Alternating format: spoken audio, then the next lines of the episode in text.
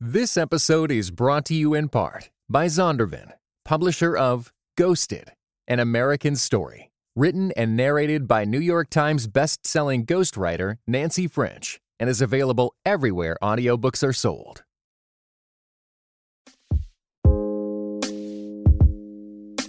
For the first time I see someone I can relate to. You see, because the church was trying to put on a three piece suit, they was trying to put on all this stuff, and I was just like, this is not my world. I'm an athlete. You know, athletes go around with joggers and right. you know slides on all day. You know, and so now all of a sudden you trying to put all this on, and I was just like, that's just not me. And so I see for the first time man, this dude like who is authentically him, but also loving Jesus. And I was like, I'm sold.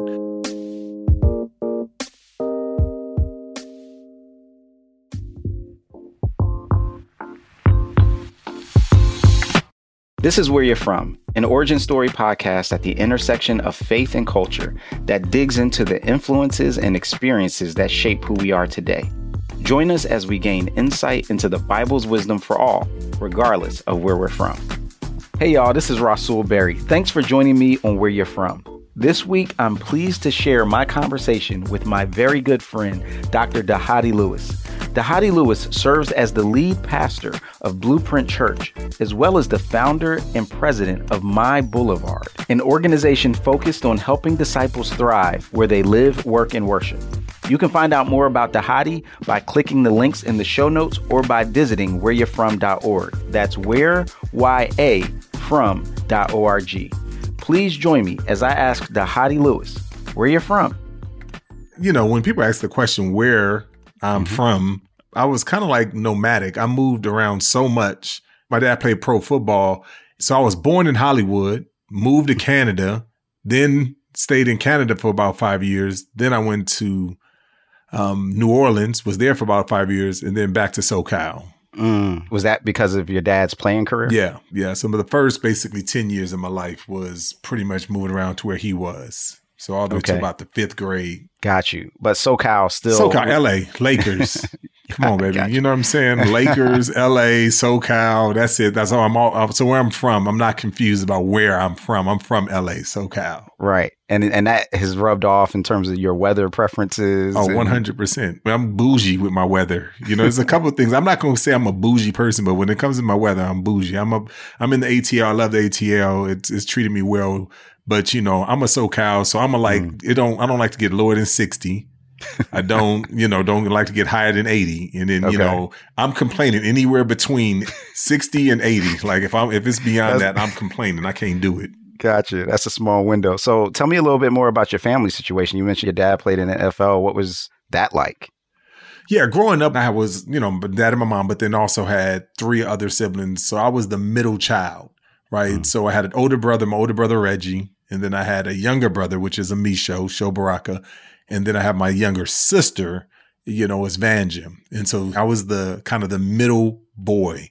And so like my older brother got all the attention because, you know, he was the oldest. My younger um, brother got attention because he, even though he was a middle child show, because he had asthma and he was always sick. So that's how he got his attention. And then my sister was the youngest and the girl. So she got all the attention, period. Mm. And then there was me. So early in life, basically football became my God because of, you know, I remember playing my very first football game. I was five years old, first tackle football game. I got like five touchdowns. And my dad came to me and was just like, man, you have a God given talent. And I was like, that's it. Bing. Mm. I was just like, that's how I'm going to get my attention. And so at that moment, those were life shaping and life changing words. And mm. that was pretty much kind of how I got my identity in early in life. And God gave me some talent. Mm. So as I moved around and I did all the things that I did, it was always about football. You know, growing up, trying to find purpose, trying to find mm. like, do I matter? Do I belong? And that's been the question over my head from mm. from jump. So it sounds like you latched on early on to, you know, sport. And I guess you mentioned that one moment where your dad was like, you got a God given talent. And I, did that continue in terms of his support and affirmation of you as you continued to go through the ranks playing football? Yeah, 100%. percent mm hmm But it was not just for him, it was from everywhere. You know, gotcha. I mean, like I was the kid that was like in the third grade. Other teams, Pee Wee teams would come and offer me like 10 speed bikes and hundred dollars or whatever to, you know, hey, come switch to my team. I'll get you this. I get you that. Mm. And like affirmation mm. that just came from that. And it was like, you couldn't tell me anything. So I was very, grew up a very prideful individual. Mm. And as an athlete who experienced that, it's intoxicating. Mm. That was the very thing that where I got my affirmation, where I belonged, where I mattered, where I excelled and thrived. It separated, it distinguished me from everyone else. Mm. I, I think you're probably the only person I've talked to before who grew up as a child whose parent was literally in the NFL, played football. Like, I'm just kind of curious about, you know, for those of us haven't experienced that, like, what was that part like? Like the aspect of just being in that environment, being in that space? First of all, we got to understand it was before pro athletes were making money like they do now. So it wasn't like that, but we were well off. I, I would say, you know, we lived in upper middle class kind of thing. I remember just going over other pro athletes' house and being into the locker room after in, after the game and wanted to be like my dad and I wanted to in every mm. sense of the word, you know, be a pro athlete like him. And so this growing up was really really exciting. But I have a, I have a tale of multiple stories in mind because with the story that oftentimes people don't tell you is that when my dad got cut in the 5th grade, we went from you know, having all of the money to literally we were on welfare a year later you know, and so we went from mm. one end extreme all the way to the other extreme. Mm. And then my parents that ended up, they separated. So they didn't officially divorce them, but they were pretty much done at that time. My dad disappeared from the time I was in the fifth grade to about the time that I was in eighth grade. So I moved into more of that typical inner city kid story, right? Where you have a bunch of moms, my aunts and cousins. So cousins grew up like, siblings and you know and and it was all the women but none of the men were were there. The only people the only men that was there was granddad pops we called him. And you know and i remember pops was the only male figure um, that we had. And that's kind of what we did. But again mm. during that time i played football. So i was just like man it was still good. Everything was it was good. Because as long as i had football i was good. Let me just pause because i mean what you described is a shocking change of fortunes right what do you remember about when you realized things were changing? Like, was it, did he sit you down and say, we got cut? Or was it when y'all had to move to a different place? Like, when did you know, oh, life is different now? You know, you have those, those moments that you remember. And I remember my dad walking down the street, coming back after training camp. And I was just like, Dad's not supposed to be here, you know? And he came back and, you know, and his words were, I got traded. And I never forget that, right? I got traded. And then that was it, right? I knew things change when my mom told us that we were moving back to Cali and we're going to be living with grandmommy, right? My mm-hmm. grandmother, pops, and all that. And that's what happened. We moved back. And this is the, the big thing that I knew that I changed. And many people don't know this. The day we went back, one of my aunts picked us up and we were in the car all night in like what they used to call the jungle in Cali, right? Mm. It was basically the gardens. And then come to find out later, like we were just, I mean, in the hood, hood, and there was guns involved and all these things. And I was like, I felt like it was sketchy the whole time. But then it was just like, man, life, it felt like my life was in, on the line because like we had all these kids. And again, I was the middle kid. So my older brother, you know, he's probably 12, 13. I'm 9, 10. I'm about 10 years old. Show is about six years old. And Mange is about four or five mm. years old, my younger sister. And so we're here and we're literally being left in the car, you know, in the nighttime in these hoods, like the projects of LA and things are going on. And it was just like, this ain't right. Something ain't right. But that's the point where I knew my life was changed. Right then, wow. something different wasn't happening. That next morning, I got to Perris, California, where my grandmother lived. And that was two hours away from the airport. But somehow it took us a whole night and we were pulling up in that morning. Wow. What do you remember about that adjustment and going from, you know, like you said, fifth grade, living it up to now government assistance and struggling? Yeah, I mean, and again, when I when I say struggling, I'm talking it's probably struggling financially, but we also had aunts and family, and I just remember that time. It was just like I got really close to my cousins, first cousins, and you know, mm. because all of my aunts had kids, and so mm. like from that time, we was just like we're all like brothers and sisters. That's kind of how we grew up from that fifth grade, pretty much all the way until college that's what that's what it was like. Mm. But it was that time, you know, coming home and you you know you smelling the weed, you're smelling the stuff. You you know it's just kind of like all of the stuff that like this the typical hood story was right. was the world and. And part of it is is that what people don't know is especially around these athletes. My dad's from New Orleans. His mom was murdered at mm. 12 years old. She was a prostitute. I never met my grandmother. Wow. So when he was 12, she was murdered. She was a prostitute. My dad went to go look for that dude. And wow. they was like, we got to get Reggie out of here. So they got my dad and they moved him out to Los Angeles, Crenshaw. Mm. And for those who don't know, explain when you say Crenshaw, you know, what that means.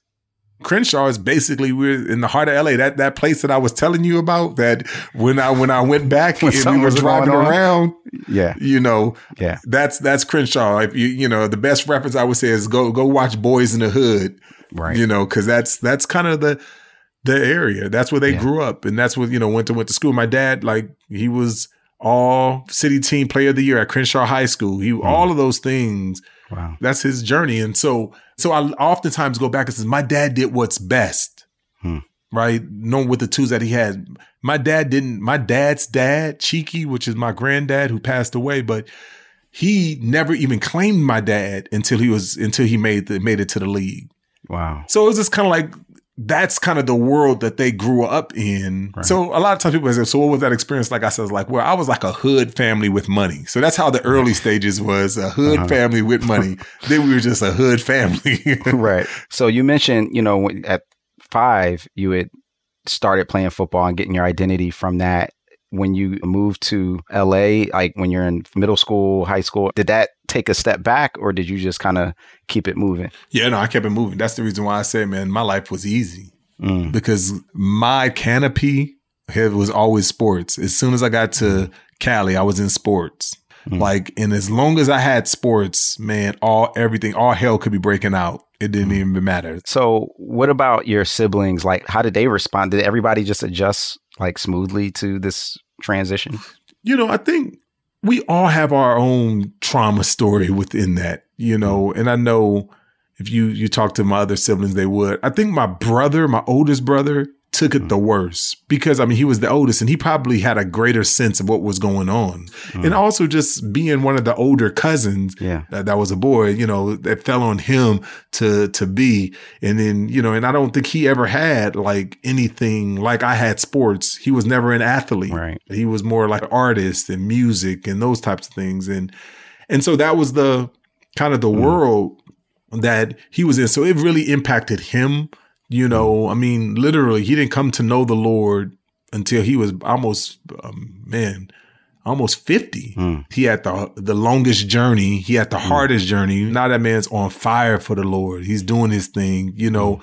because he God brought him back, you know, from literally the pits of hell. Wow. And my mom went through a tailspin during that time. And I don't remember drugs being in the home while we was playing sports, but I, my mom tells me that they were. Hmm. But once they got divorced, I mean, it was up front. Like, you mm. know what I'm mm. saying? It, it, was, it was just one of those things. And so growing up, and so for me, I never smoked, I never drank, even to this right. day, because not because I was trying to be a good kid or whatever, because I wanted to be a pro athlete like my dad, right. but I didn't want to make the mistakes that my dad made. Gotcha. So while this is happening, you're still advancing in sports and so I know high school is usually a pretty big and important pivotal moment for someone that's obviously pursuing a pro career. First step and that is oftentimes college. So like where does that dream go? The dream that you had, you know, and that you were pursuing in middle school and high school, where does that find itself by the time you are finishing up high school? Yeah, well, by the time I'm finishing up high school, you know, my dad re-enters the picture. I we my family, my aunts, I live with my aunts. We moved to another place, and so earlier in the couple first couple years, all the way to my sophomore year. My sophomore year, I'm the starting varsity point guard. I'm the starting varsity quarterback. You know, so I'm like, okay, this is it. And then they're like, well, we're gonna move. And I was like, oh, nah, I'm not, you know, things are set up for me. I'm ready to, I'm about to mm. move this thing alone. And then they, but they had to move. And so they moved to a different place, but I was like, I can't do that. So my dad re-enters into the picture. He moves into the district that I'm in, right? So that I can continue to stay at the school that I'm going to. And so at that point, my older brother and me stay with my dad. My younger brother and sister move with them. And so now we're just spread out. So like those last couple of years, we're spread out doing all that. And it's, so it's just one of those things that we're kind of going through. And that's where I kind of obviously rekindle that relationship with, with them. So you're saying that the part of the reason why your dad enters the picture is because for various reasons, your mom said, Hey, we got to move. We can't stay in the same place. And because you were very invested and had a lot going on on the sports side, you were insistent about sticking around. So the solution that they came up with was your dad moving into the district so that you could still play football there. Yep. That's exactly. Wow. So he moved in, bought an apartment. We lived there in the, an apartment in the area you know, for my last couple of years of uh, high school so I could stay. So I was in Chino Hills, basically is around the corner where the Ball brothers. Yeah. You know, so it was Ayala High School right in right. Chino Hills. Man, I, that must have felt pretty good having him there, and then especially so that you can still yeah. keep your football dreams alive. Yeah, I mean, again, so like everything was centered around sports in our family. We was a very right. competitive. It was the nine cousins, right? Mm. One came later, so he made the tenth. But um, the the nine of us, seven boys and two girls. And so it was sports, sports, sports, competition, sports, sports, sports. Who can eat the most tacos? Who can eat the most this? Who can? So that's what this world was about. And out of that, I was the goat of mm. all the sports, like in the cousins and everywhere right. I went, every team, I was the best player. And so all throughout all of this time, when all kind of again hell was supposedly breaking loose, right. I was good. Right. You know, because I was on trajectory to go to the league. Okay. And then here's the thing. Here's what happened. When I graduated from high school, I didn't get any major division one schools offer me. I was just like, nah, nah, I can't do it because in my mind, I wasn't going to the league unless mm. I had a major D1. Right. And so that's really what happened. And so, like I said, I'd rather go to a junior college than go to a small 1A school, 1AA school. And so that's what I did. I went to a, a, school called Mount Sac and they did a thing called gray shirted. I gray shirted, which basically means you didn't, I didn't take enough credits to start my clock. The NCAA rule is from the time you become a full time student, your clock starts and you got five years to play for. Right. Mm-hmm. And so what, what they did in junior college was I only took 11 hours so I wasn't, I knew I wasn't going to play that first year because they already had an all American quarterback there, but I was going to wait till the next year anyway, long story short, man, I ended up like hanging out with my friends, doing stuff I didn't need to be doing. Mm-hmm. And then at that point, that's when God got my attention. It was just like, man, there has to be more than life than sports. Wow. So this is in Mount Sac is where? It's in it's called Mount San Jacinto, which is in the like the Pomona Inland Empire, okay. yep. like Chino, yep. kind of that area. Okay, so how does God get your attention in that moment? So basically, it was during that time again, I don't know anything. You would have told me about David and Goliath, Samson. I was like, who are these cats? I don't know. I don't have, I don't remember having a Christian conversation, mm. you know, in high school. It just wasn't like, so I wasn't anti-Christian right. at all. It just wasn't a part of my life. And so here I am and my best friend's mom, Cassandra Butler, bought me a Bible. And at that time, they started inviting me to church. I started going to church. And they was just offering the altar call, the altar call. And I was just like, okay, I guess that's the, if I want to be a Christian, I got to do the mm altar call. And I'm just going through because at this time, like everything is coming at me. This is when Malcolm X was big, Farrakhan was big. Mm-hmm. I don't know any Christians, but I'm seeing Muslims, the Nation Islam, like they're in the neighborhood, they're in the places, right. and I don't see Christians anywhere kind of doing anything. So long story short, basically what I was was like, I was, I remember talking to my mom and I was like, mom, I don't understand all these religions. And I was just like, there are all these things. And I was like, so guess what? I'm just going to go together and I'm going to put all the best things of all the religions together and I'm going to make my own religion. I like, mm. and so that was it. So basically I was a functioning Unitarian, you mm. know, for a time because I was just going to take the best of what I saw taking mm-hmm. place because no one necessarily, I didn't understand. Mm. And so I remember saying one time reading the Bible and I don't even know what I was reading, but I remember just like the Lord speaking to me. And it was just like, hey, this Sunday, when you go to church, I'm gonna give my life to Christ because that's the only way I I thought you can give your life to Christ. So it was like a Tuesday. So somewhere between, I don't know where your theology is, but somewhere between Tuesday and Sunday, I, became a, a, Christian. But I remember, don't know what the pastor preached, went to the only church I knew to go to, New Pleasant Hill Missionary Baptist Church, went to Pastor Reverend Hill, went there. He preached whatever sermon he preached. But at the end, I knew I was going up and I was going to be giving my life to the Lord. I went up to give my life to the Lord and that was it. Hmm. Then all hell started breaking loose on my life. Wow. So, because it's a fascinating story, like what changed from I'm just going to grab all these different pieces and make my own Dhatiism to actually saying, no, I actually just want to follow Jesus? Like, was it just the scripture reading or was it something else? No, it, it was basically because I was quote unquote a good kid. Right. Like according to everybody else, because I never smoked. I didn't drink right. because growing up, like all my boys was like, oh, D. Lou, D. Lou's going into the pros. So that's why you don't mm. do this stuff, you know? And so they would drink. So I was around it all the time, but my mm. out, it was sort of like, again, boys in the hood.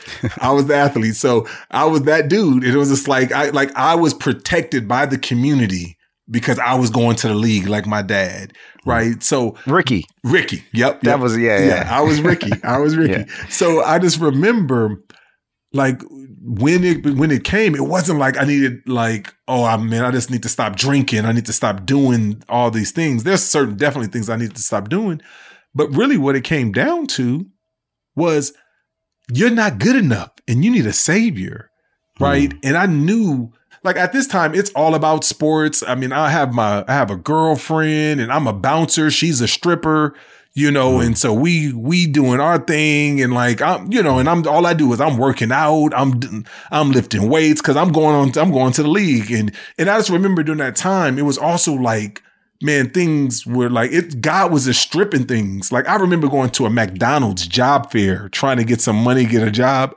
and like they didn't give me a job, you know. Wow. And I was like, I can't get a job at McDonald's. Mm. So it was just like God was just stripping me of just kind of all of my sufficiency that I had, you mm. know, of being the man and being everything. Mm. And so when he started stripping me, that's when I started searching. Like, man, there has to be more than life mm. than this. And then that's when I started searching. I actually became a world religions major because I was mm. searching.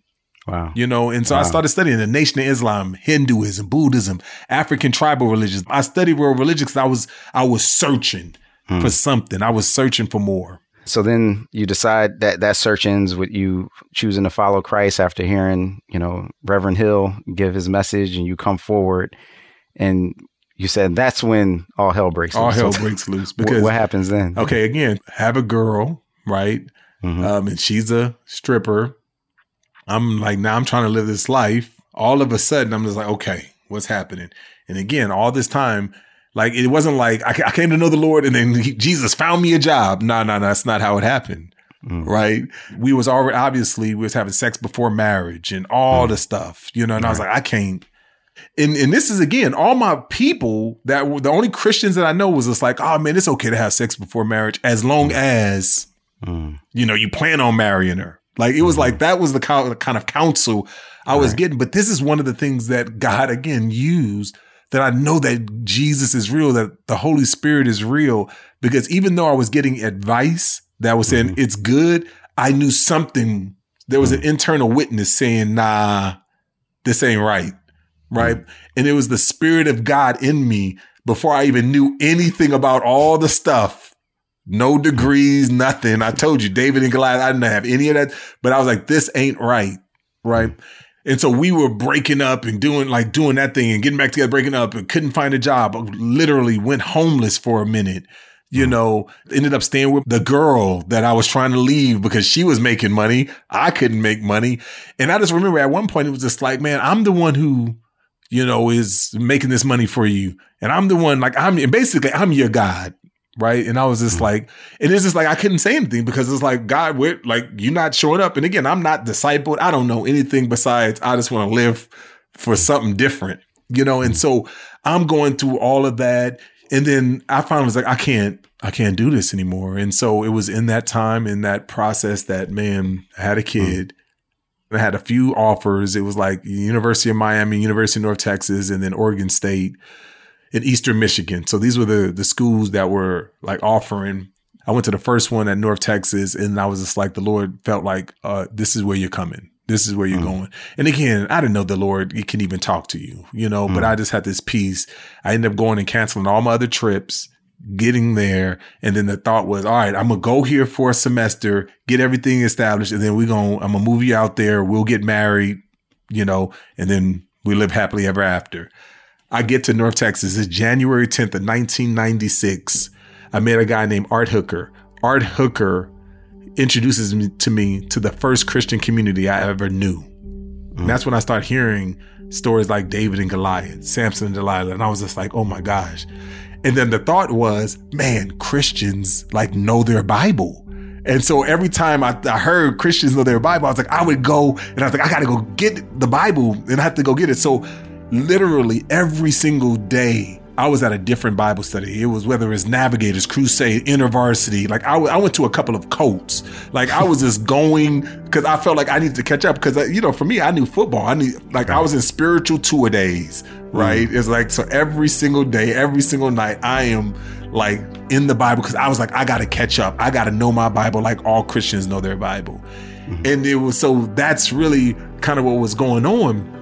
And so my first semester there, meeting these Christians who were actually trying to live for the Lord, that were that looked like me, talked like me, like you know, just got me in a sense. And then I was just like, okay, I, I went, and this is what happened. I was going to these studies, and I started hearing words like evangelism, discipleship. I was like, man, I know my friends, they love the Lord, but they ain't talking about this. You see, Christianity to them was don't go to the club, don't drink, don't have sex mm. outside of marriage, don't join a fraternity or sorority, don't, don't, don't, don't. Like, and they were all part of the gospel choir, you know, mm. and we, so it was just kind of like, all right, so that's what it meant to be the Christian. Don't do. And I was just like, God, I'm real clear on what not to do. Right. I just don't know what you're calling me to do. And mm here I am. This is the first semester, so I have my, my, pregnant girlfriend back at home, and and she's still stripping, and all you know, and all these worlds, these going, and I'm trying to like. So my natural thought is, oh my gosh, what am I gonna do? Because I'm starting to hear things like unequally yoked. I'd never even heard of something like that. What is a what is a yolk and being mm. unequal? I thought it was an egg. I like literally didn't know what any of the stuff was, but I'm starting hearing all these things, and so when I hear about that, I was like, oh, I got to get her saved. Hmm. And she thought I was in a cult because again, hmm. she saw the transformation. Like I was hmm. one of those dudes that had like one of those like mini Bibles in my back pocket. I was like, man, this is my dagger, you know, everywhere I go, you know. So I was, yeah. I was just all in. Hmm. And so here's what happened.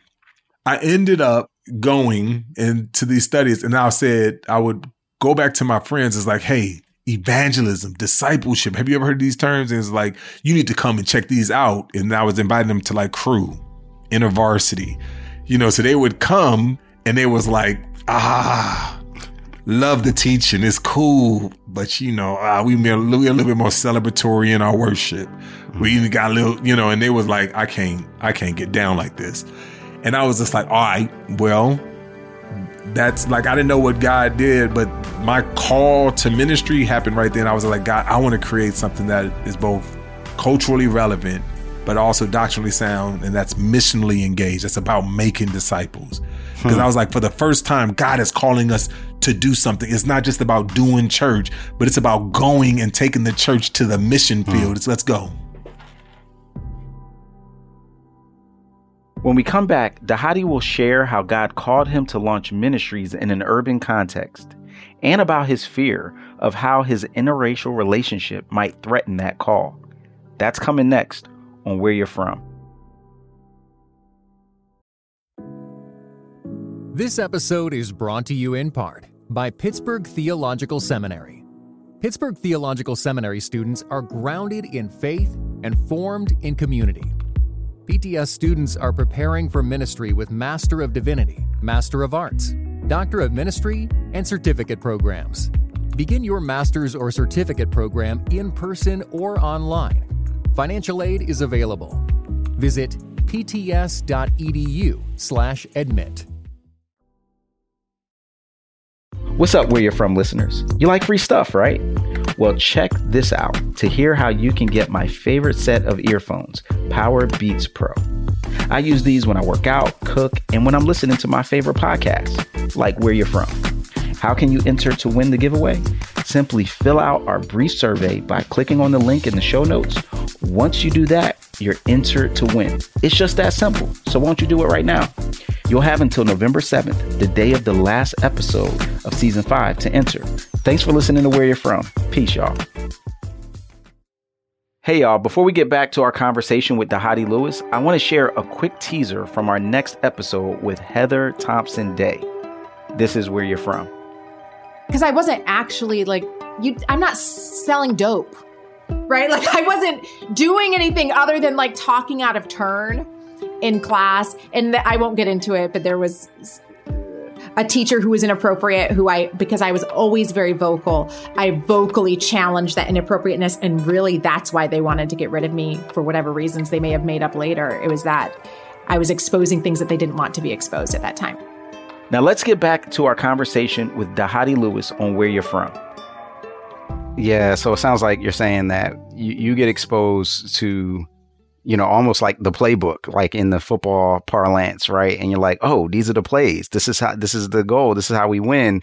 But then you realize the other folks that were a part of your team before, like they don't even understand these terms. It's a whole different system than what they're used to. So you're like, I want to train and translate this playbook into something that they can do so we can have a, a team that wins. Yeah my friends love the Lord. They were mm. they love reading the Bible, many hours of prayer, all those mm. things. And right. but for me, it just spoke to my heart. It's just like we got to hit these streets. Let's go. We got to start stuff. We got to start a ministry because all the only ministry that was reaching minorities on campus was the gospel choir. Mm. Right. And that and they weren't set up. They were set up to basically sing and what gospel choirs do.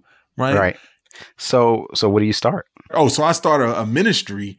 Um, it was called Move men of virtue and excellence. And basically, it was like a Christian fraternity, like, but it was a Bible study, it was an outreach. And then we used to, you know, so I used to go around the campuses, you got to move, baby. And then they would say, move, baby, move. and then the women started a ministry called Proverbs 31, PV 31. And they would say, with the PV 3131. And so that's how we repped on campus. So here we are, students. I'm a football player so I already, so I'm known. I got cloud, all those things. I'm the captain of the football team, and I'm this sold out Christian, and I'm going hard for Jesus. I'm like, I'm I'm on a hundred. You know what I'm saying? Like, I'm doing this thing for Jesus. And what happens for really the next couple of years, it gets notoriety. Mm-hmm. So Texas Tech, Baylor, TCU, Oklahoma, they start hearing about what's going on at North Texas. And by this time, my first year, what I didn't say, my first year is that I went to Impact, to the Impact conference. And in Impact 96, I see this dude named William Branch, Deuce, and he is up speaking. And I was like, for the first time, I see someone I can relate to. You see, because mm-hmm. the church was trying to put on a three piece suit they was trying to put on all this stuff. And I was just like, this is not my world. I'm an athlete. You know, athletes go around with joggers and, right. you know, slides on all day, you know. And so now all of a sudden you trying to put all this on. And I was just like, that's just not me. And so I see for the first time, man, this dude, like, who is authentically him, but also loving Jesus. And I was like, I'm sold. So mm-hmm. I immediately go implement like this kind of newfound ability to contextualize the gospel and not have to repeat church on campus. And I remember going through that. And so now people are just starting to get attracted to it. And so here's what happened. I ended up going through the whole thing, got an agent, like flew back to Cali. He got me an offer, and it's going to be the same trajectory that my dad.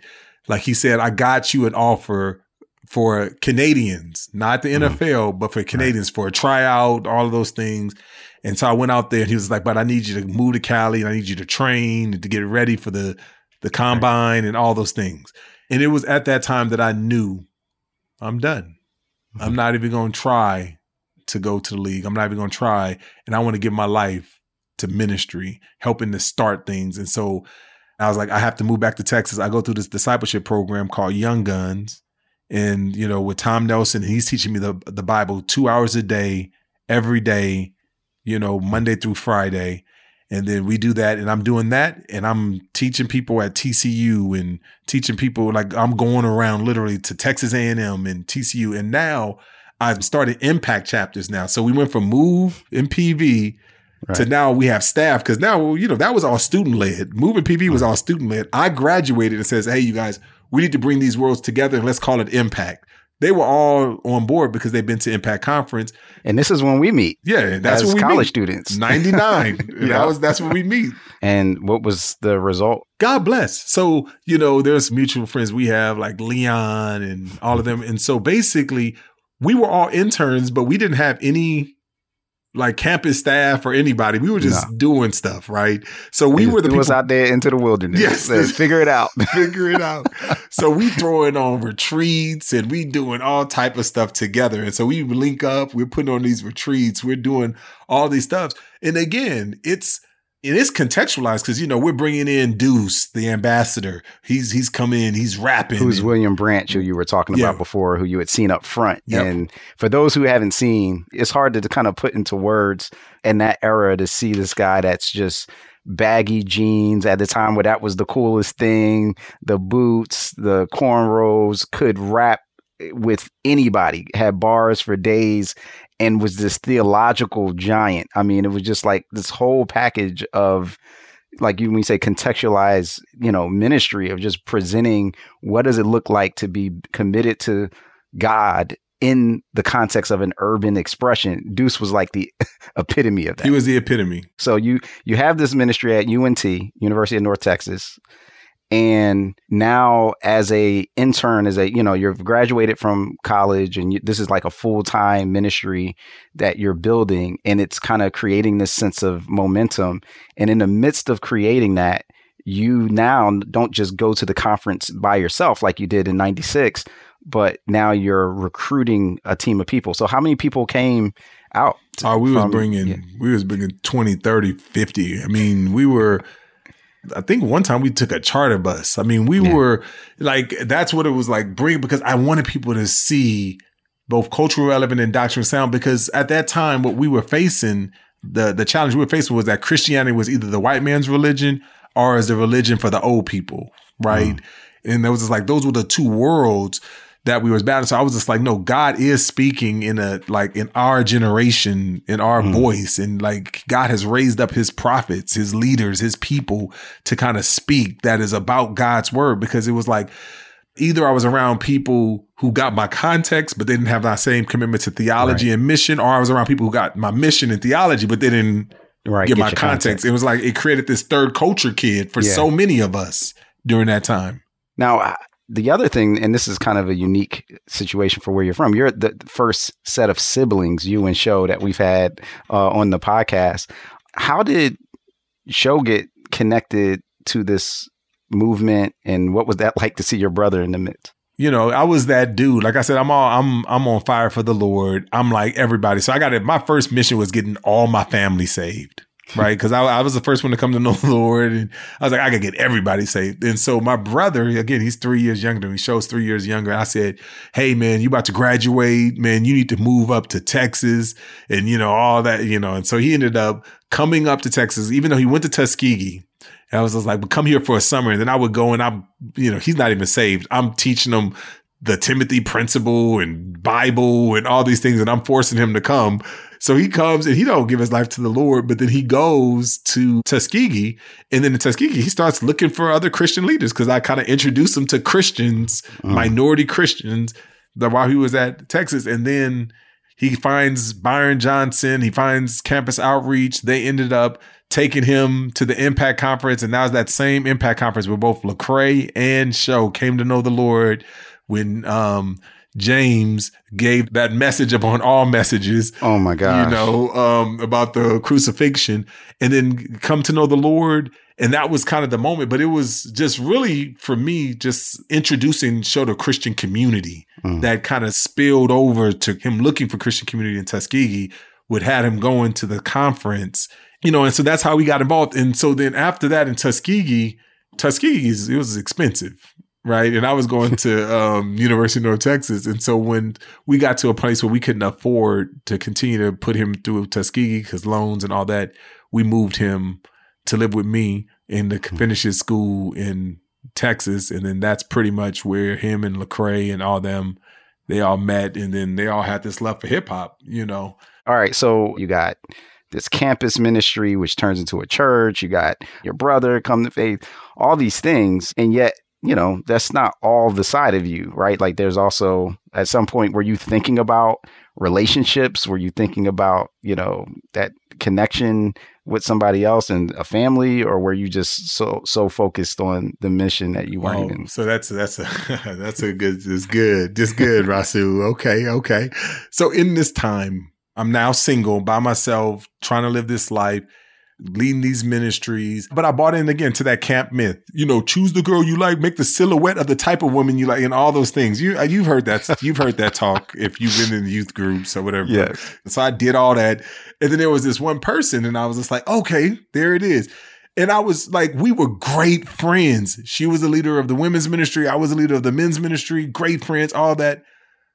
You know, it just, but we just knew like it just didn't work. Mm. We were great together as leaders, but it just wasn't the connection. Wow. Yeah. I mean, so you have the heads of these two different ministries, the men's and the women's. Everybody's probably all the pressure, right? All the it's not a pressure. Christian community. Yes. This is obviously the Lord, right? Obviously. Y'all supposed Mm. to be together. Look Yeah. at y'all. Mm. Look at how dynamic. Y'all Yes. the team. Mm. And so you got all that. And that's kind of sometimes hard to to discern what people are thinking versus what actually is Yeah. best because it made sense. She loved Right. Jesus. I love Yeah. Jesus. She was beautiful. I love beautiful women. She, you know, like all the Right. stuff, like she caring, all of those things. Like, and I was just like, Mm. okay, this is it. But I was just like, no, this is not it. Like, I just Mm. knew. right. So, end up breaking that off. Now, you know how just we all go through. I went to the other side. Ah, just me. All I need is you, Jesus. It's just me That's and it. you, the Apostle Paul. I got the gift. You know that gift lasted for about yeah. But anyway, I got the gift. I went through The gift all of that singleness. stuff. Yeah, the gift of singleness. Yeah. So I have I have it. I'm gonna do it. And then I also was going through a program, and that's again, this is in '99. So I'm going through a program which was prohibited for you to actually date Mm. during that time. So I was just like, I'm good. Mm. And so here's and this is where it gets fun. So now I'm in the ministry, I'm leading the ministry, impact, bringing all these things together. And so now I meet this girl. The first time I meet her is Angie, my now wife. I, you know, I try to kick her out the Bible study, right? Because she actually got to the Bible study there on time. And I'm like, you know, hey, you know, you're welcome to stay, but we're about to do a Bible study. But she's like, oh no, I'm here for the Bible study. I was like, oh well, welcome, you know. And I so I started backpedaling and all that because you know it's impact. So I'm trying to reach African American students, and she's white. By the Mm. way, she is white. All right, and so now, you know, I'm on my Apostle Paul, and we're out doing evangelism and all that. So anytime we would do evangelism, I would say, hey, you Angie, come with me because she's not a threat. Because I didn't have a problem with interracial dating, but for me, I just always wanted to marry a black woman. So I was just like, she's not a threat. You come with me. She's not a threat to your Paul single science uh, Yes. focus. Got yes, it. my. Paul single minded focus. I'm Right. only on you, Lord. Come. Yes, all that. I, you, she is not that threat. So I just remember going through, and so she kept showing up. She actually came to know Jesus when we first met. She didn't even know Jesus. Came to know Jesus Hmm. in that time. Was just always there, always around. We went on a mission trip together, service, all this, hitting it, killing it on all levels. And I remember we come back from a mission trip, dropped her off. And by this time, I'm like, oh my gosh, I think I have feelings for her. And so here's mm-hmm. what I say, Rasool. Here's what I say. I said, hey, Angie, you're the type of woman that I would marry if you were black. Ooh. And so that was the grand, that was my, I was putting my Romeo on right there. I was just like, Wait, pause. what was the outcome that you were hoping to get out of saying something like that? I, I don't, I was just trying to be honest. I don't really know what the outcome, I don't know what I was expecting. How did she respond to that? she well, if she was here she would say she got excited for a minute she's like oh well i can't do anything about that Uh, so you can leave now so you know so i don't know how we got through that I, I- think i blacked out because I, I don't know exactly what happened there But I was just like, you're the type of woman if you were black. So what happened was somehow she got through that. She went away for boot camp because she was in the Air Force, went away mm. for boot camp, and I start really missing her. And then, long story short, four months later, and I was like, all right, I want I want to do this. And so, but this is where I'm going through identity crisis because one thing I didn't say, my origin story, I grew up around pro black. I, you know, I told you about Nation of Islam, but pro, pro black. I mean, my aunt was the only woman that spoke at the Million Man March. Mm. Like, so I'm talking about my, one of my aunts ran for president, hmm. right? I grew up in the don't trust the white man kind mm-hmm. of all of that. My mom went to join the Black Panther Party. Like, I'm talking about, I got cousins in the Nation of Islam like that type of like very pro black, you know, thing. And so like I'm going through all of this and I'm ashamed. So mm. I'm walking down the street with her, and if a black somebody, I would kind of let her hand go a little bit. I'm taking her to impact conferences, like, oh, what y'all mm. think? Because now people have been like, man, am I Uncle Tom? Am I a sellout? Because that's what people were saying rewind for those that you know that may not know because it's i mean especially thinking about in the 90s is, uh, is such a different time like what was some of the stigma and where did that come from in the black context of being with a white woman especially for a black man yeah, it was just like we losing all of our black men. Mm. That's when like movies like Jungle Fever and all those mm-hmm. things were coming out. Like, and I've asked many black Christians, would you rather me marry a black non-Christian or a white Christian? More times than not, they would tell me black non-Christian. Mm. Right. And wow. and I just recognize, man, so much of our identity is in our blackness and not in Christ. Mm. Right. And so I had to go through all of that. After I got with her, I broke up with her because of that stigma. Like, am I an Uncle Tom? Am I a Salah? Because by this time now, you know, again, you heard, I told you some of my origins. So now I'm at, I'm, I'm with Impact, but I'm with Crusade, which is a white organization right? Even though I'm working with Impact, I'm with Crusade. Right. I'm at Denton Bible Church, which is a white church, and now I'm falling in love with a white woman. I was like, oh my mm. gosh, am I an Uncle Tom? Am mm. I a sellout? And it was just kind of like, oh, well, I guess I am. You know, so wow. I had to go through that. And so my wife, more than any person in the world, helped me to find my identity in Christ. Like I am an African American Christian. I'm a black Christian, but you know, I am Christian that hmm. expresses my hmm. Christianity in the way that I've expressed it. Gotcha. Yeah, and shout out to Angie. It sounds like she was patient with you oh, and beyond patient. all all the journey. So, how long does it take before y'all go from significant other to married? So we ended up getting married 2001. So a year okay. a year later. Wow, so amazing. Okay, so at this point, you know, you boot up you know, you see in ministry, it would seem like even the church started with Lifeline. The flag is firmly planted in Texas. You found the promised land. Yeah. Is that, that what happened? That's not. It didn't, it didn't stay there. Like I'm. So it's 2004. We started a ministry again. If you're, you're keeping track, it went from Men of Virtue and Excellence, Proverbs 31 to Impact 99, 99 Impact. It went to two, to 2001, and then went to Plumline. Plumline to, from 2001 to 2004. 2001 is when I got married. Three years later, um, this thing is growing so much that we have we have a college ministry that has daycares and all that because people were not leaving Denton. It was like I'm staying in Denton. I'm, i love it here. Mm. I love this community. So we ended up starting a church in 2004, Lifeline. So 2004, we start the church. So I was cool with it being a Denton. We just bought a house in 2007, bought a house in it for 10 months, ready to go. And then that's when a guy named JB came, you know, because I, I, brought him in and says, I would love for you just to show me like how we can leverage this platform for the glory of God for urban context to be the last generation. Because in 2001, it was with James Roberson at, mm-hmm. at one of those retreats that I remember saying, like, who's going to disciple us? Who's going to, yeah. like, we were just like crying out, like, and then that's when, like, for me, it was like, that's it. I'm going to be the last generation to feel this feeling. Mm. And James and I was in the ocean. Yeah, Florida. And said, Florida. this is yeah. it, the last time. So that same commitment drove, and ever since then has drove every decision that I have made. Mm. You know, is to be the last generation. I don't want anybody else to feel that feeling that we felt you right. know, in that time. After that, now it's we're 2007. I bring this guy in. He was just like, "Hey, I'm trying to say, how do we make Denton? Because I just made the commitment. I'm here for the next 20 years." He was like, I just feel like if you plant any major urban hood, you'll be able to spark a movement for Jesus. And I was like, ah, okay, I'll pray about it. You know how you tell somebody you pray about it, where he's like, oh, that's not what I'm here to talk to you about. So let's get right. on to the real stuff. I was like, let's pray about it. But I actually did pray, and God changed the question in my heart from why should I leave Denton to why am I staying in Denton? And mm. I recognized that I was staying in Denton because it was easy, it was comfortable. I was now, I had a church, you know, I'd have to lock my doors at night. I was a football chaplain at the University of North Texas. Like they gave me a building. No matter if one person showed up or 200 people, I got my salary paid. I had a blank check in Denton. Mm. And God just started speaking to me. And many of us define God's will by the path of least resistance. Mm. Like it's like, God, why does it feel like we are always calling Christians to easier and better? It's never harder and worse. And I recognize that so many of us, our North Star is our comfort, and we're addicted to our comfort. Mm. You know, and so I started asking, I asked about 16 people that I really, that I looked up to and I cared about their opinion. I asked them basically, do you think I need to stay in Denton or leave Denton? 15 out of 16, I'm like, oh man, I think you need to leave. I think you better have a greater impact. And only one person said stay, and that was a guy I co-pastored with. He was the only one that said stay.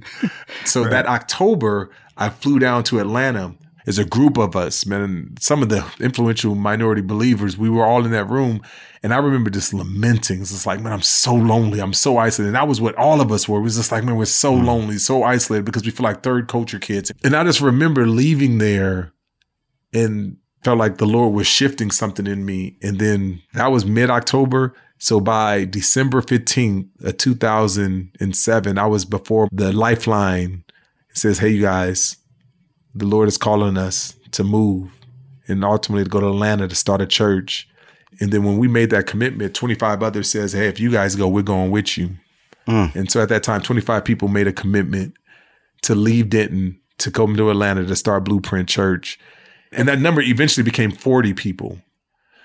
So I knew that what I was in now by this time, if you're keeping track, 96 all the way to 2008, 2008, I knew I was just like, I can't copy and paste what we, what I've done in Denton in Atlanta. So I need something. So I ended up going to Little Rock and there's this residency called Fellowship Associates in Little Rock. My, my wife and I spent in family. Now we have four kids. We had to there, then stayed there for a year. And what I would do is I would travel back and forth to Atlanta you know, whether two days or two weeks, and just ask people about the church. Spent that time, and then I basically begin to contextualize the church for Atlanta. What does that look like? And that's when we came up with the name Blueprint and all the stuff and all the things there. But we named it Blueprint because the definition of a blueprint is a plan or a process that's used as a guide to start something new. In a world that is becoming more urban, it felt like all of our churches would be going becoming more suburban. Mm. And so we wanted to embrace the beauty and the complexity, you know, the density, the diversity of the city. And so he's like, we wanted to establish a blueprint and we wanted to be a church that's planting other churches because we want to be a church that's going to be the last generation to leave the urban context for sound discipleship. And so that's what we did. Love that. And I love the vision behind the name Blueprint. And so the blueprint wasn't just for effective discipleship in the context of this local body, but you're saying you wanted a blueprint for effective ministry of discipleship in the urban context that could go global. Yeah. Again, everything has been about the last generation to leave the uh-huh. urban context. So it was yeah. for me, we was going to start blueprint right. and then we was going to start a church planting. And so yeah. literally year one, we started blueprint. Year two, we started a thing called rebuild. So mm-hmm. we was just like we jumped in because I was just like the reason why we came was not just to start a church, but it was to start a church that's starting churches. Mm-hmm. So we started way too young. It was like I think about it now, it's like teenage pregnancy. like, but we were about planting churches. But that was what I did. Like just like when we was in a campus ministry. As right. soon as I started Impact, I was helping other people start Impact. When I started the church, helping other people start churches. And then it went to like I would travel to New York for a season and then like take a week and spend two days in New York, two days in St. Louis, two days in Cali. And I did that for a couple of years. And then that's when Southern Baptists heard about me and they were like, Hey, we want to help you do that. Hmm. And so, you know, I was like, I don't know anything about Southern Baptists, but then someone told me about what Southern Baptist really is. It's autonomous churches. that put their money into a pot for the purpose of missions. I was just like, I'm all in for that. Because I was just like, we can do more together than we can apart. And I was just like, I'm in, let's go. And so we joined SBC as a church. One of the things that I've been inspired by in the blueprint story, and specifically thinking about what does it mean to rebuild a city, a neighborhood, is the way that you engaged a local public school that was in distress you know, tell us a little bit about that. How did that happen? And, and, and, and like, yeah, paint a picture for us. Yeah. So once we got here at Blueprint, we want to be extremely local. Like we said, we want 50% of our people to be able to walk to church, you know? And so we're really, it was about like, how do we become indigenous to our context. And so one of the things was is I'm we moved into the old fourth ward. The old fourth ward is the largest section eight housing in all of the southeast. It has but also has the fastest growing gentrifying community here. It's the birthplace of Martin Luther King Jr. So it's a very historic neighborhood, but it was a very also deprived neighborhood. And so when we planted the church at a few years in, we basically moved into the community. And while we're in the neighborhood, you know, the question is always schooling. You know, uh, many Christians told us don't don't put your kids in the public school, don't homeschool them, private school them. And I was just like, no, we're we're going to put our kids in the public school. And part of the reasons why is that a problem is not a real problem until it's your problem. Hmm. And so it's just like, and something becomes your problem through one or two reasons. One is through relationship, and the other one is through proximity. And so the only public school, elementary school that they had at the time was the local Hope Hill. Hope Hill Elementary was the third worst performing school it was on the bottom of the bottom of all schools, you know, in the APS school system. And so it was like, we're going to put our kids in there. And so we put our kids there, became our problem. Angie started going there. She started volunteering there all the time. She was there so much. She was like, Miss Lewis, you're here so much. Do you want a job? And she, hmm. they was just like, what kind of job you talking about? She was like, well, we can make you the cafeteria lady right? And it was just like, Angie, that is the most strategic job that you can possibly have at the school. And then she was like, that's the one person who sees every student every single day. So we live hmm. in the neighborhood. She sees every kid every single day. She's doing so well that like people, she was just like, Hey, are there anybody else like you? They moved her from the cafeteria later. They moved her to, because it was a title one school, low performance school. They moved her to the community liaison. Then she replaced herself with another blueprint member. And then we basically says, if you're going to be in the city group, everybody needs to join the PTA. And so we had people who was all on the PTA. And then, so then we had teachers who started coming to church, you know, to it. And then, so basically at one point we recognized that our membership was on that campus 270 hours a week that we have mm. between teachers and students and volunteers. That became our problem. It was a real problem. And then basically we start doing things like day one, which we invite every kid in the school. The first day of school, they come into the school and we announce every kid of, you know, that walks through the doors and just celebrating them says, we see you. This is, we're excited, you know, and we're just, we go through that. Wait, so, you announce every kid who comes through what door? The door. So like when you come through the door, you get off the bus and you walk through the door. There's only one way right. into the school.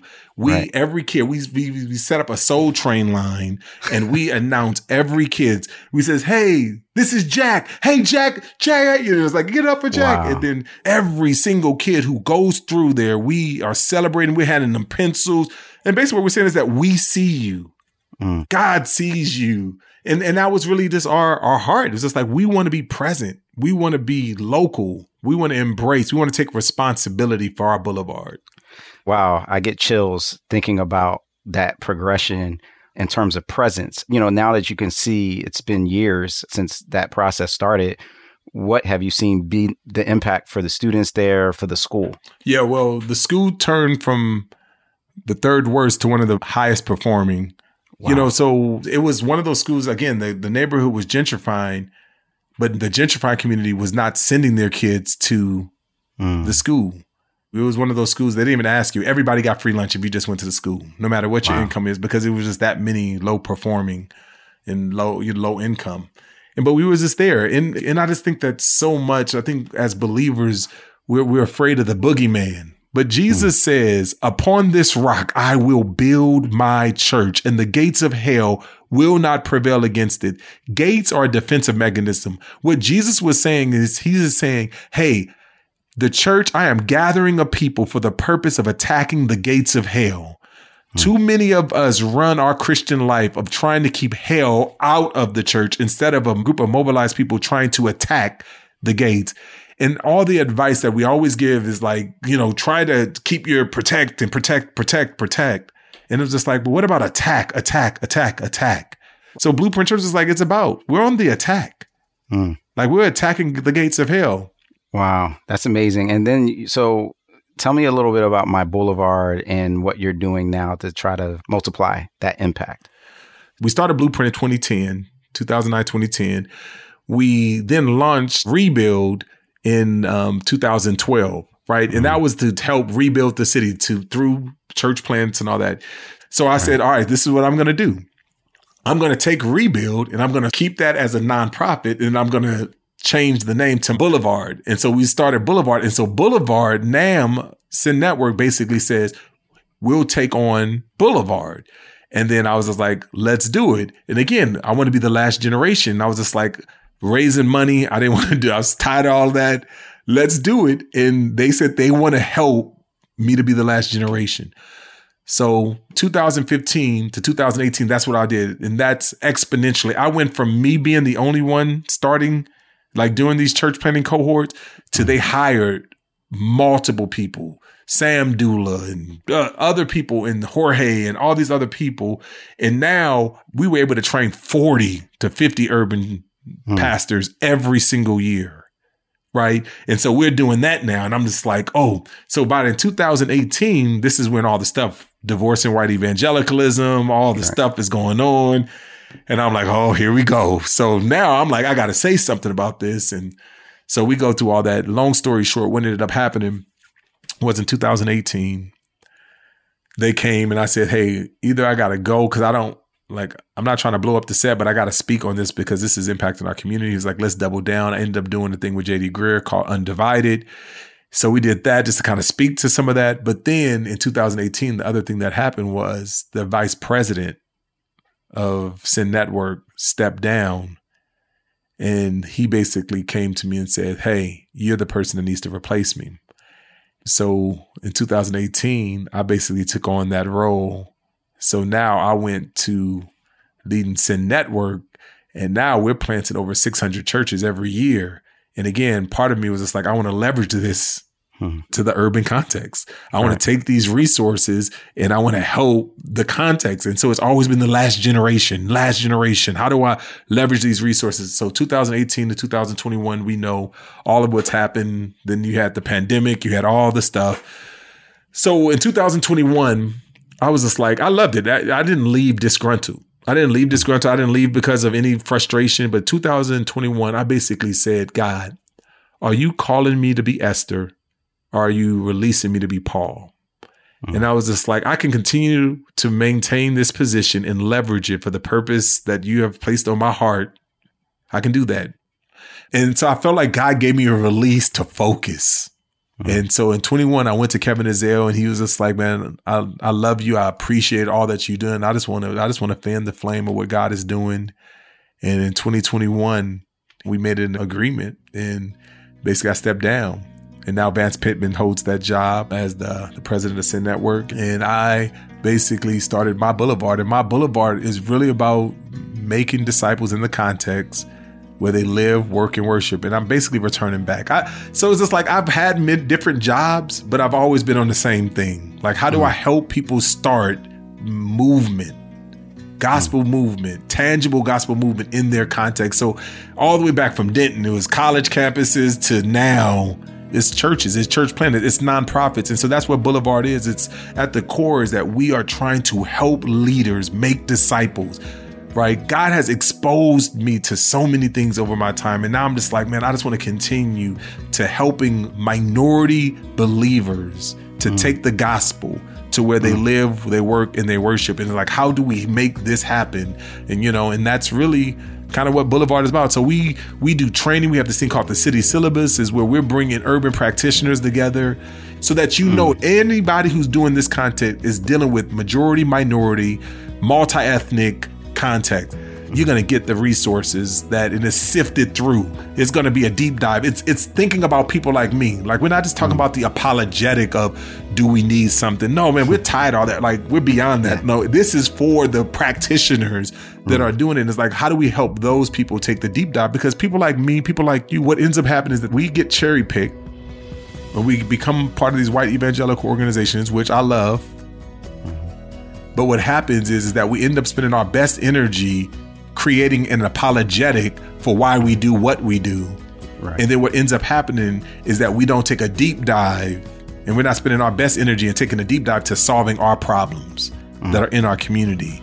And I was just like, I want to spend my best years. So I got 25 more years. I'm 47 years old. And if I go to about, you know, whatever 25 years after that is, 65, 70, whatever that is, like I was just like, Lord, I want to spend these next years I want to be the last generation.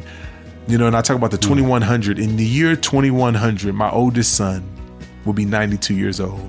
My middle hmm. son will be 91 and my youngest son will be 89. I want to know that the stuff that I'm investing now will have an impact on them in the year 2100 for their kids' kids, you know. Wow. And this is like, and that's what I want to give the rest of my life to. And so that's what this is about.